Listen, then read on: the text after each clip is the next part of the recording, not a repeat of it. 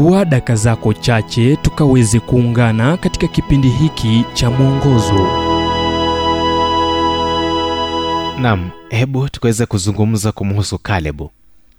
Kwenye kitabu cha waibrania mlango wa 11 mstari wa 6 biblia inasema kuwa lakini pasipo imani haiwezekani kumpendeza.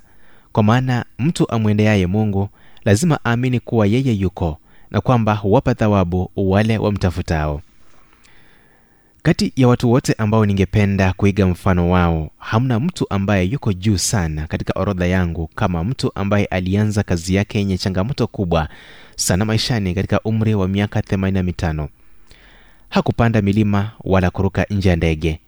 Aliulizwa kuongoza uvamizi.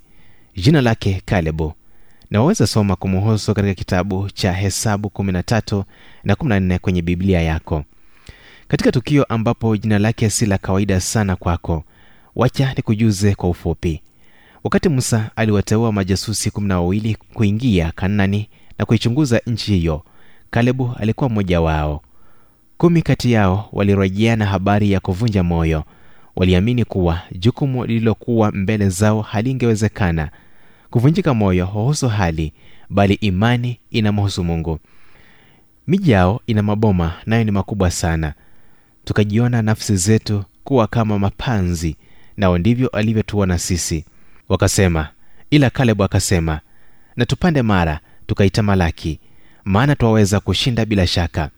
Kitabu cha hesabu 13:30 mtu jinsi gani?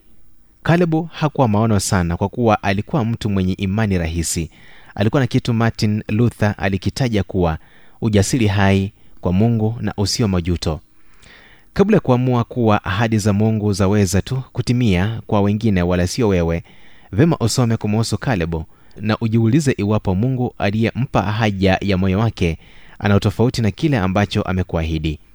Kumbuka kuwa imani daima huona ahadi za mungu kuwa za kweli kana kwamba tayari zimetokea. Huona kile ambacho wengine hawawezi kukielewa kwa kuwa imani humwona mungu wala si hali lakini wawezaje kupata imani ambayo mtu huyu alikuwa nayo?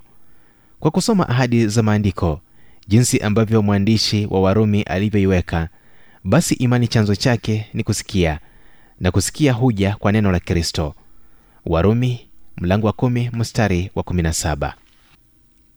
ujumbe huu umetafsiriwa kutoka kwenye kitabu kwa jina strength for today and bright hope for tomorrow kilichoandikwa naye dr harold sala wa guidelines international na kuletwa kwako nami emmanuel oyasi.